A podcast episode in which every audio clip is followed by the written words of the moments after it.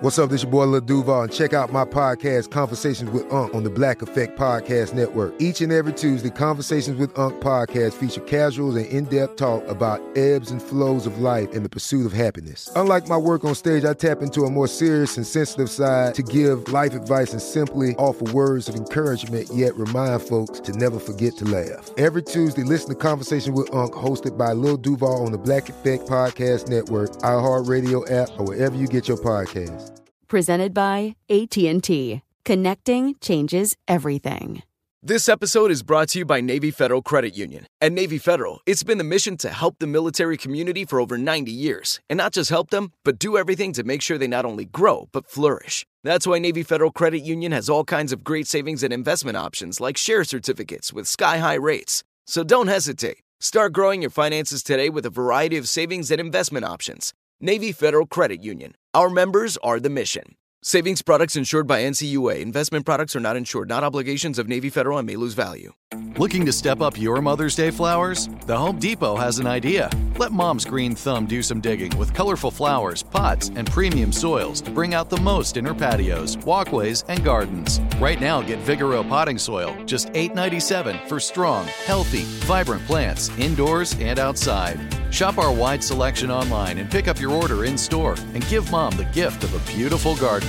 Get Vigoro potting soil, just eight dollars and ninety-seven cents at the Home Depot. How doers get more done. When you have health insurance, it's easy to forget about your out-of-pocket costs. That can be a lot of money. But are your bills accurate? It's estimated over fifty percent of medical bills contain errors. HealthLock can help. HealthLock technology securely connects with your insurance and flags any overbilling, wrong codes, and fraud. You can even have HealthLock work on your behalf to get money back from select past bills. To date, HealthLock has helped its members save over one hundred thirty million dollars. To save, visit health lock dot com today.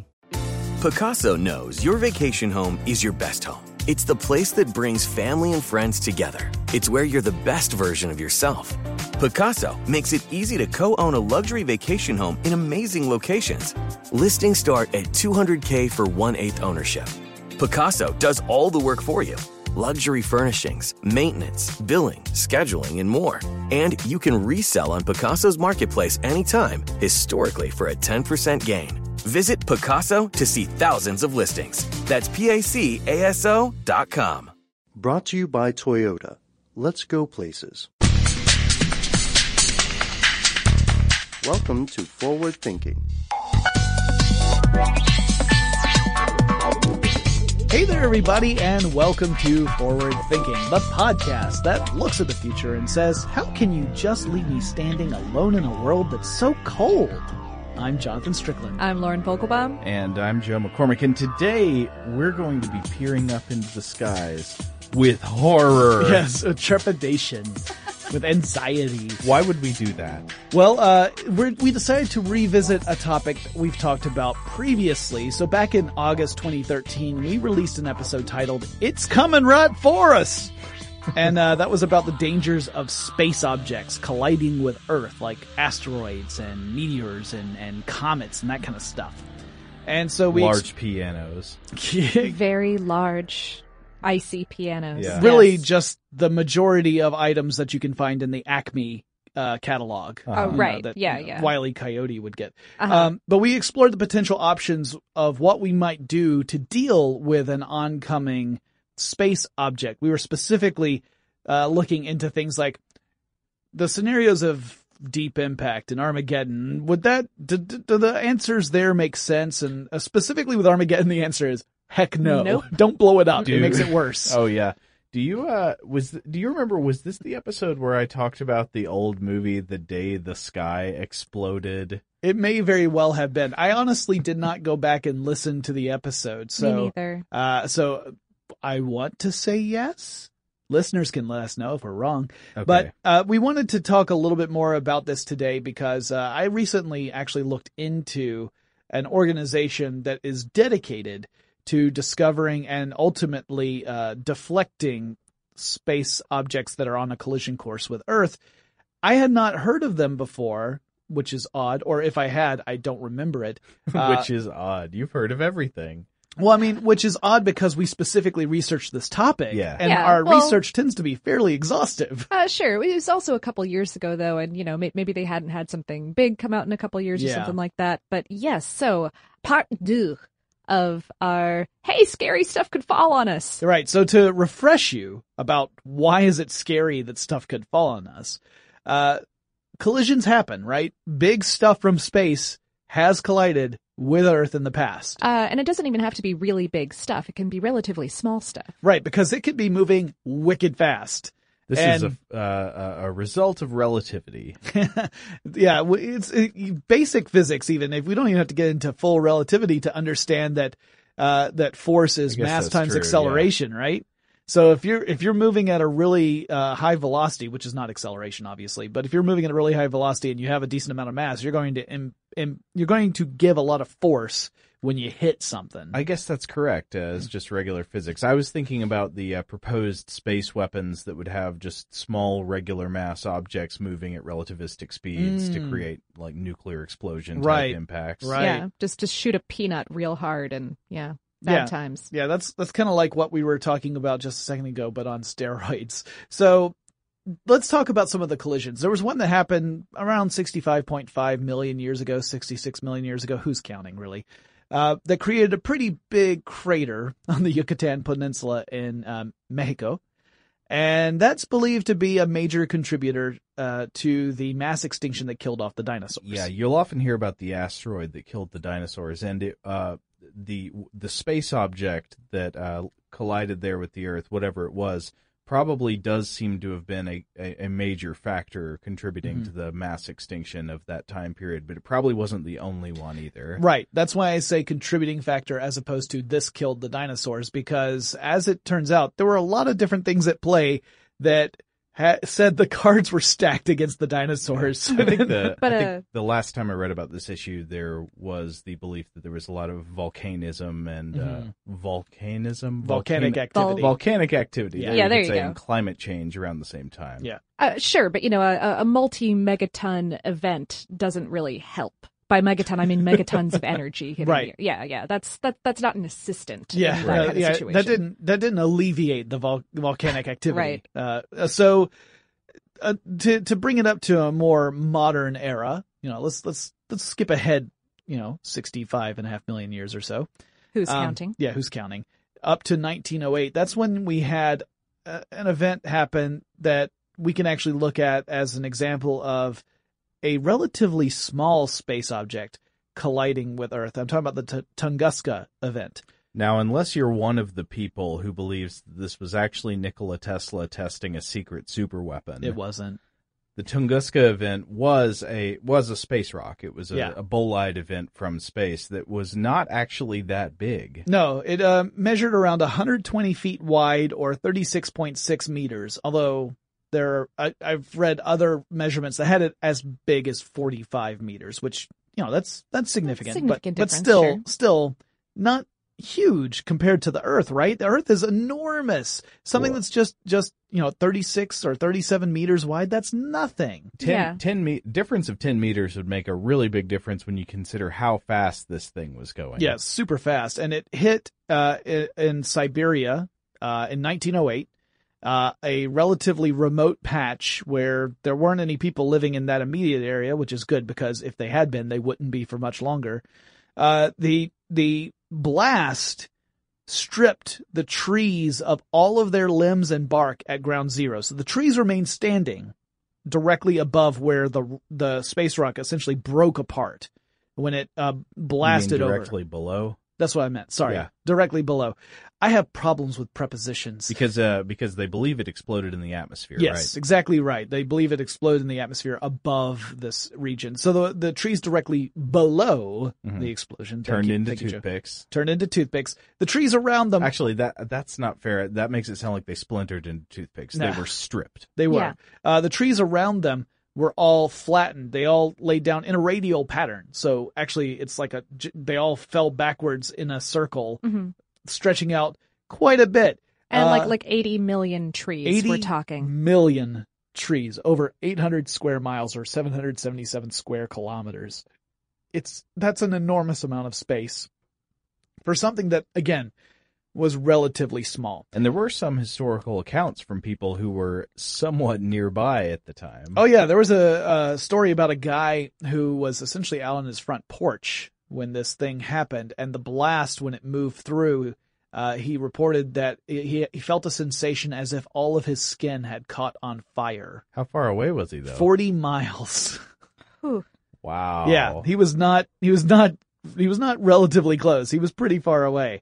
Um, And so we were lucky that it happened in such a remote area. There were no known deaths as a result of this that, that have ever been reported from what I can tell. Uh, so we were lucky. If it had happened over a populated area, that story would obviously be very different. And clearly a larger or more massive, I should say, space object would cause even more devastation should it collide with Earth. And there Here's the thing. There are a lot of them out there in the solar system, right? There are a lot of, of, of space objects that are the size of the Tunguska rock or bigger. And that was the big concern. That was the thing we were talking about in our previous episode, is that we need to be able to find them, to track them, and if necessary, to somehow stop them from colliding with Earth, whether that be a method of destroying them, which I think we all agreed eventually probably is the least likely uh, approach, because you're more likely to create a shotgun. Yeah, uh, like shards and stuff. Blow it up, blow it up. Yeah, blowing it up is probably not a good option, but usually it's how do you move it out of yeah. the way? The smarter mm-hmm. option is to deflect its trajectory. Yeah, right. That way you're you're pretty sure it's not going to hit you. And and also, you know, the the further out you can do it, the less you have to move the the space object, right? So if the space object is If you detected that this thing is going to collide with the Earth, but it won't be for another forty years, and you can start your your plan right now, you can go ahead and launch a spacecraft to get there in a certain amount of time and deflect it in some manner. And we talked about a lot of those in the last episode. We'll we'll concentrate on a specific approach, the, the gravity tractor in this one.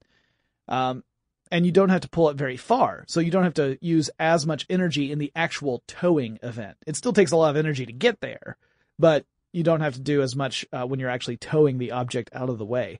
You just have to get it off by like a degree and you're good. So now it's time to talk about The Little Prince. And this is why I chose that particular lyric for the, because he, he's the littlest prince. Uh-huh. Um, so we're, The Little Prince is, is a, have you read The Little Prince, Joe? No, I actually haven't. You haven't? Have you no. read it? Long? I have not either. Oh my gosh, guys. Uh, All right, I've, I've, gotta, heard, I've heard it's a really beautiful story. You have to well go, loved. You have to go and you have to read it, and then uh, you have to cry. Uh, that kind of is part of the deal. Okay. Um, it's a very sad, sweet story. And generally speaking, I'm going to just give a, a, a big overview. The story is told from the point of view of a pilot who has crashed in the Sahara Desert. And he comes across a little boy who says that he's from an asteroid. He lives on an asteroid, and he's had these various adventures going to different uh asteroids within the solar system and encountering different people before coming to Earth.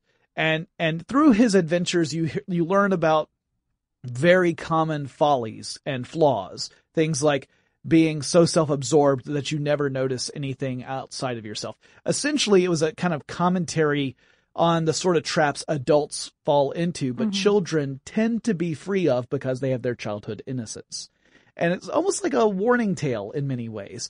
Um, in fact, I would argue it's as relevant for adults as it is for kids. So the pilot kind of uh, guesses that the Little Prince's asteroid is one that has specifically been identified and has been named B six twelve. Now, the reason why I give you that whole lead up is that now there is a private nonprofit organization called the B six twelve Foundation, and it is dedicated to creating a real solution for possible Earth collisions with space rocks or, or space objects, comets, asteroids, that kind of thing.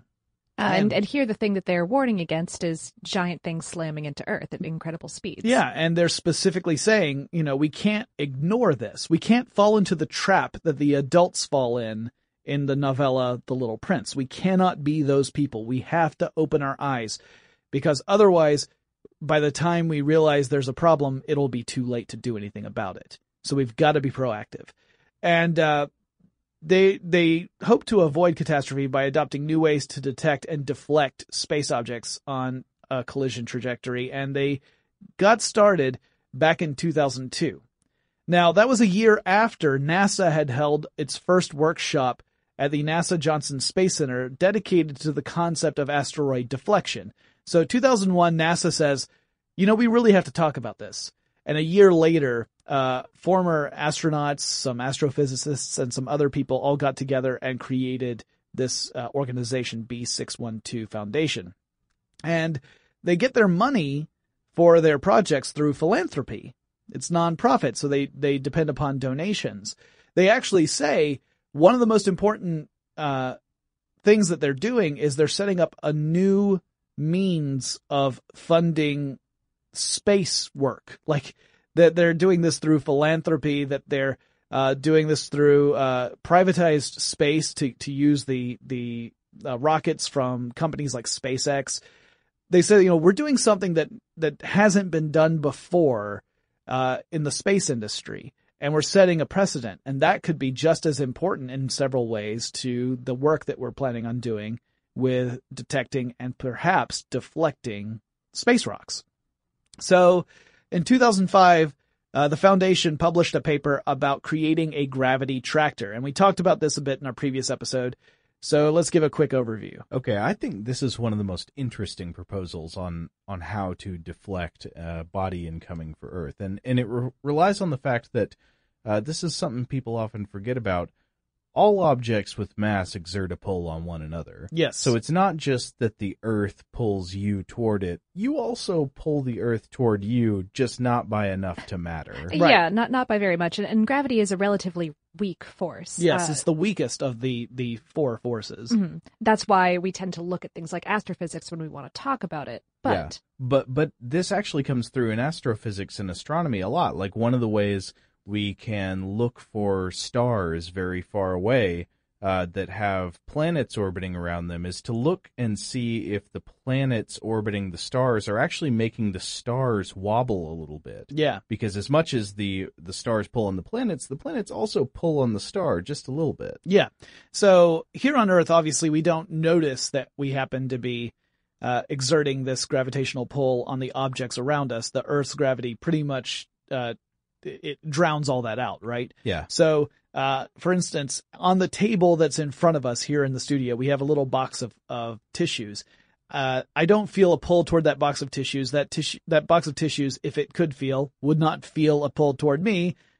The Earth has pretty much got that down pat. But in space, you can have two bodies, two, two bodies of mass having this gravitational effect on one another. And of course, distance is important, right? The greater the distance, the the less effect they will have on each other. So you want to have uh, things be close to one another, right, in order to affect them through gravity. Yeah, Jupiter has a stronger gravitational pull than Earth does, but we're attracted to Earth, not Jupiter, because it's closer. Yeah. So if uh, so, when you think about this, you, you think gravity tractor. It makes sense. You you create some form of spacecraft that has a great deal of mass to it, or it can get mass in some creative way once it's out in space. Because obviously, the more mass something has, the more effort we must make to get it out into space in the first place. Uh, sure, but if we launch like a like a Katamari ball and just let it roll up yes. a few things into its life, then yeah. yes, it can, it can. Yeah, or if it were to steal part of the incoming object. Yes, yeah, which NASA has a plan about that, and I'll talk about that toward the end. Or maybe we just launch an enormous magnet and just hope it grabs some of that space junk that's orbiting Earth right now. Uh-huh. Yeah. You know, or maybe someone else's communication satellites. Not ours, but maybe someone else's. No, but seriously, seriously, to have enough mass so that you move the gravity tractor close to the near-Earth object, or N E O. Yeah. And then uh, I guess the idea is that the gravity tractor goes into orbit around this object. Yeah, and that it that the gravity that it exerts, uh, the gravitational pull it exerts on this object is enough to move it out of that trajectory that it was in, and thus move it into a safe zone where it will not end up colliding with Earth. So it's kind of like if somebody shot a bullet at you and you could go into bullet time, like in the Matrix, and shoot out a little magnet to follow the bullet along and just throw it off course so that it eventually misses you by the time it gets to where you are. Yeah. And it, again, the further away the shooter is from you, the less you need to move that bullet for that to happen, right? Yeah. Um, same thing here. Like, the further away the the uh, object is, the less you need to do, the less work you need to do in order to to get it into a safe trajectory. Uh, and it's it's a pretty clever idea. It's not something that we've really put into practice, but it's something that that there's no reason why it shouldn't work. I mean, obviously, you'd have to come up with a clever way to make sure that anything you used to move the space rock uh, didn't have another force pushing against it. So, it, for example, you wouldn't want to have thrusters on this spacecraft uh, shooting in the same direction that the the rock is in, because then you have not just the gravitational force acting upon the two objects, but you have the thrusting force that could act upon the uh, space rock, and then you're not going to get the effect that you wanted. Uh, I've seen some interesting things where people actually talked about using spacecraft using solar sails. And so they would actually use a solar sail to help pull uh, the spacecraft along and tow behind it hmm. the uh, the space rock. Oh, so, yeah. That's uh, sort of similar to one idea I remember reading about in the past. I don't know if it's still on the table, but it would be to essentially put a large reflective surface on the sunward-facing side mm-hmm. of a moving object. Oh, yeah, sure. That would allow the solar wind over a long period of time to blow it off course. Yeah, yeah. It, there are a couple of other uh, uh, proposals that are similar to that uh, in various ways. Right. So anyway, the gravity tractor is an important part of uh, this strategy uh, that B six twelve has come up with. But just as important, or perhaps even you could argue more important, is coming up with a way to to identify and track uh, more of these large rocks and, and other types of uh, space objects that are in the inner solar system. Uh, because we are working on it, but we're not very far along. Yeah. Uh, so according to Ed Liu, who is a former astronaut, and he's the C E O of B six twelve, there are around half a million asteroids in the inner solar system that are larger than the space rock that hit Tunguska. And we've identified and mapped about one percent of all of them. Oh, well, good. Yeah. Well, that's, that's sure. That means we need to do like a whole lot of homework to get that other ninety-nine percent. So that's uh-huh. where, that's what brings us to their Sentinel project. Uh, on June twenty-eighth, twenty twelve, the foundation announced it would fund the development, construction, and deployment of a new infrared space telescope called Sentinel. And Sentinel will actually orbit the sun. It won't orbit Earth. It will be put in its own orbit around the sun, pretty much in the same orbital path as Venus. Okay. More or less. Mm-hmm. So they're going to shoot it out into space once it's done, uh, and it will get a little gravity assist slingshot from Venus to put it into its final orbit around the sun. And then it'll position itself so that its rear end is always facing the sun, and that uh, its telescope side is always facing out. Uh, from that the way sun. It's not blinded by the sun. Not blinded by not the light. Not blinded by the light. Revved mm-hmm. up like a deuce. Another runner in the night. So, uh, yes, exactly. So it's pointing out into space, and the idea being that it could actually map out the entire night sky in this way, uh, multiple times, because you need to do it just to identify what stuff out there are space rocks, but you also need to do it multiple times in order to figure out where are those going? What are their trajectories? Yeah, where are they moving yeah. in comparison to everything else? So what is the idea about uh, why will this be better at looking for small near-Earth objects uh, than whatever kind of telescopes we currently have looking for them? Well, we don't have the problem of atmospheric uh, distortion, obviously. Uh, when you have a, a telescope orbiting the Earth, there are going to be times where it cannot look out outward into the inner solar system. It's going to be looking toward the center of the solar system, which means there's going to be downtime, right? Like there would be times that you would not be able to effectively get information, either because the Earth is in the way, the moon is in the way, or the sun is in the way. Mm-hmm. Uh, having it on this other orbital path further into the, the solar system gives the telescope a, kind of a wide angle view of what's going on in our solar system. And it can detect teeny tiny objects within its field, like a single pixel might represent a space object. Uh, but because it's using this infrared uh, telescope technology, all it has to do is pick up that reflection to figure out, ah, well, that's one. Um, so they're actually partnering. This, this is really happening. This isn't just a plan. This is actually going forward. Yeah. Uh, there's a, a company, Ball Aerospace, in Boulder, Colorado. They're designing and building the actual telescope. And they're using the same team of experts that worked on stuff like the Kepler Space Telescope. Uh, so the projected date of completion is sometime around twenty seventeen or twenty eighteen. And uh, they expect to use a SpaceX Falcon nine rocket to launch the telescope into space. So again, relying on private space industry to get there. Um, now, th- every twenty-six days, uh, the Sentinel will complete four pairs of observations of the night sky. And by kind of making a flip book almost of these different pictures, researchers can see where these objects, you know, what are their trajectories? What are their orbits? Are there any that could potentially come into a collision course with Earth? And according to the folks over at the foundation, they'll be able to project pathways as far out as a hundred years. Oh, wow. So that's, that's great. Cause if you can really, again, I mean, we keep stressing it. If you detect it early, it gives you way more options on how you deal with it. And you don't have to use as much uh, energy to actually move it out of the way in order to get safe again.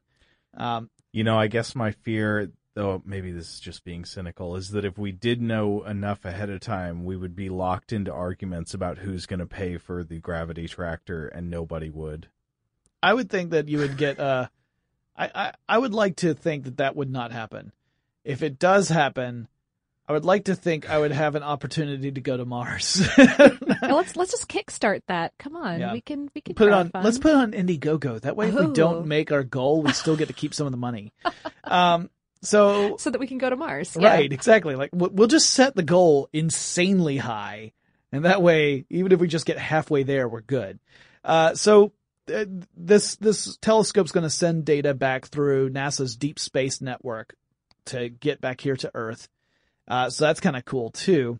And they're going to limit that amount of data. Obviously, like if they just kept sending full pictures of the entire night sky over and over, that's a lot of information. Uh, it would be real pretty, but yeah, not, not, uh, useful necessarily. And, and, and this is the part so that I time. thought, right? Yeah. Yeah. So much, uh, a lot of computer power and energy sure. wasted there. Uh, and, and this is the part that I thought was really cool. Uh, the, the computer is going to No, is it's going to be able to identify moving objects by, by seeing where they have moved from one photo to another mm-hmm. and only send back the photos of the ones that are moving. Like right. if, if nothing in the frame is moving, then the the satellite just tosses it out. It makes me think of the old days of film cameras where you would go and get your film developed and it, you'd sit there. You would actually open up your, your pictures at the the place where they were developed and go through them to see like, oh, I'm not, I don't need to keep this one. Like it's only got... It's only got uh, a strand of hair in it. You can't even tell who yeah. it belongs to. Blurry, blurry, blurry, right. thumbprint, blurry. Yeah, so this would be the same sort of thing, except you know, essentially saying, look at this sector that was photographed at this time. Are there any uh, space rocks, essentially, out there? No? Don't bother sending that back then. It's not going to do any good. So uh, I thought that was a very clever way of trying to cr- increase the efficiency of the system. And... uh This should really give us a good idea of any pot- potential threats that we face. So that would then prompt us into the discussion of, all right, what do we do about it? Do we do the gravity tractor approach, which I, I'm seeing more and more um, support for in actual groups that are planning on doing these things. I see alternatives to the gravity tractor more from like think tanks that don't directly actually do Build stuff. Things. like, yeah, yeah, they think really hard, but other than that, they don't really do anything. Think really hard about nuclear weapons. Yeah, right, so... right. And Bruce and Bruce Willis going up there and and and Aerosmith and all this other okay, stuff. Okay, well, we clone Bruce Willis. This is the first step. Uh, no, no. Okay, so so right now we've got about one percent. Of the sky covered. Right. What what are they hoping to get up to with this plan? So they're hoping to boost that up and map out ninety percent of the near-Earth objects that measure at least one hundred forty meters in size or greater, uh, and a, quote, large fraction, uh, in other parts of their, their literature, they say fifty percent, of asteroids that are bigger than the one that struck Tunguska. Um, and this is where I said there was some differentiation between the the The figure I've seen in some reports about the Tunguska event and B six twelve. They say that means around forty-five meters, which is larger than what I had seen elsewhere, which is thirty-six point six. Uh, this will actually happen over the course of six and a half years. I've I've heard that there's a possibility the uh, telescope could continue to work for another three and a half years for a full ten-year lifespan, but six and a half is what they have planned. Um, and so the other thing is that we might be able to use this data for stuff besides just deflecting incoming dangerous space objects. We might be able to use it to identify potential good uh, candidates for asteroid mining. Ooh. And we've talked about that in previous episodes too. Yeah. So that could be really cool. Now, that's not the primary focus of B six twelve. That would just be a happy uh, coincidence or a happy uh, byproduct of this process.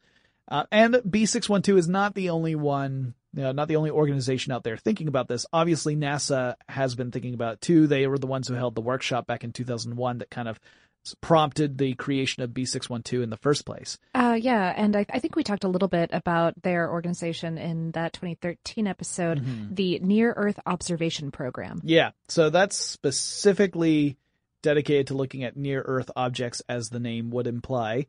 And uh, they initiated something called the Asteroid Grand Challenge, which, and this is a quote from NASA, will use multidisciplinary collaborations and a variety of partnerships with other government agencies, international partners, industry, academia, and citizen scientists to direct, track, characterize, and create mitigation strategies for potentially hazardous asteroids. That sounds like a really boring way to say planetary defense. Yeah. And it's actually under their planetary defense, uh, uh, like that's the U R L, is uh-huh. the planetary defense U R L. Uh, and the challenge also has an actual contest. There, it's called a challenge for a reason. There's a contest involved. So NASA partnered with a crowdsourced studio called Tunguska to create this. And there are twenty thousand dollars worth of prizes. I don't know how they break down. Like, I don't know if there's a first prize, second prize, or anything like that. But there's twenty thousand dollars worth of prizes. And uh, in order to get your hands on that filthy lucre, what you need to do is create a really awesome video that can, quote, engage and excite the public about getting involved in NASA's mission to find and characterize asteroids. We quote. Could do that. I know, Joe. We can do that. It's like we have a whole studio set up there just is to l- do that. Literally a studio fifteen feet from where we're sitting where we can do that. Oh, maybe we should try to get in on that. I was, you know, that's what I'm saying. Uh, so uh, NASA's also working on an asteroid redirect mission, or ARM, A R M, in which a robot will deflect an asteroid from its trajectory and place it in a stable orbit around the moon. I think we've talked about this before. Yeah, and this was going back to what you had mentioned earlier, Joe, the idea of stealing something from the uh, the target object in order to create greater mass yeah. and thus uh, affect it more. This is what the robot would do. It would end up piloting to some near-Earth object, capturing a multi-ton boulder from said object, thus increasing the spacecraft or the robot, I guess, the robot's mass, and then using that mass as a gravity tractor to tow it over into a lunar orbit. And then the reason we would want it in a lunar orbit is eventually NASA would want to send astronauts up there to explore it, take samples, bring it back to Earth. Uh, the samples, not the asteroid, that would remain in lunar orbit. yeah, that, that would have that would evade the purpose of making yeah. things not yeah. hit our right? planet. Like, hey guys, look what look what followed me home. Can we keep it? Uh, no, oh man, not... no, that would be kind of cool if the moon had a moon. Yeah, yeah, yeah uh, a it, moon for the moon, the and we could watch moon. it. We could watch it transit the moon at oh, night yeah. during a full moon. Oh, yeah. It'd be so pretty. And then, like, just a you know a few millennia later, the moon invents Pink Floyd again. Oh, so at any rate, um. Uh, the idea being that we'd send astronauts up there somewhere in the twenty thirties. I mean, this is a very aggressive plan NASA has, and it's part of, of course, their long-term plan to get humans to Mars. The idea being that the technologies and processes we would have to develop in order to make this happen, in order to be able to capture an asteroid and to move it into an orbit and to visit it and, and essentially do a light mining project and bring stuff back, all of that would require us to develop technologies that we could then use for a trip to Mars. So almost everything we hear about NASA doing these days ends up at least in some way contributing to a future Martian, you know, uh, exploration mission. Yeah. It would also require us to develop all the other technologies that you find in Total Recall. Yeah. Ooh. No, we have to have all of those. Yeah. Like, they have to have the have to have the robotic cabs that actually have a robot sitting in the driver's seat. Yeah, that chit-chats. Yeah, because why would you ever want to have a driverless car that actually allows you to sit in any seat in the, the vehicle? You have to have one seat occupied by a needless machine. I think the uh, the the fake talking lady head that Arnold Schwarzenegger wears over his real head, right, that says two weeks. Yeah, that's a pretty good one. And then just splits apart. And, yeah. Or what about uh, uh, sinus cavity probes? Obviously. Oh, that's a great one. Yeah. Yeah. Lots of lots of twenty things. to forty years. Twenty to forty years. Actually, no, just about two weeks. Well, the interesting thing again is that NASA is hoping to do this sort of mission. Like in the twenty twenties, they hope to use a gravity tractor to capture an asteroid. In the twenty thirties, they hope to send astronauts to that asteroid. So it's a pretty aggressive schedule. I'm I am maybe skeptical's the wrong word. I, I'm not entirely certain that they're going to be able to make that based upon where we are today, but it, it, there's, it could happen. It just will require a fairly aggressive investment in space exploration for that to work out, I think.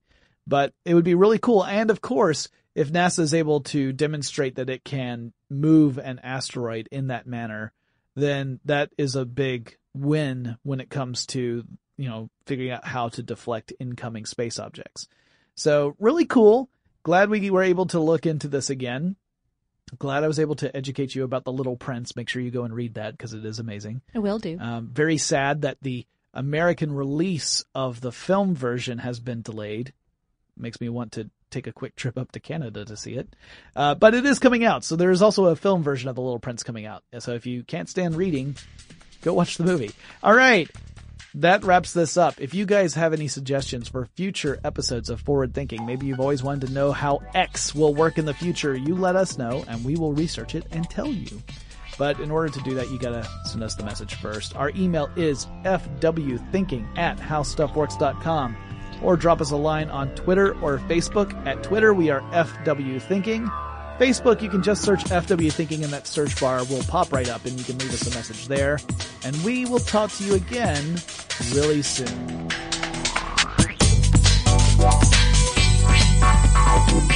For more on this topic and the future of technology, visit forward thinking dot com.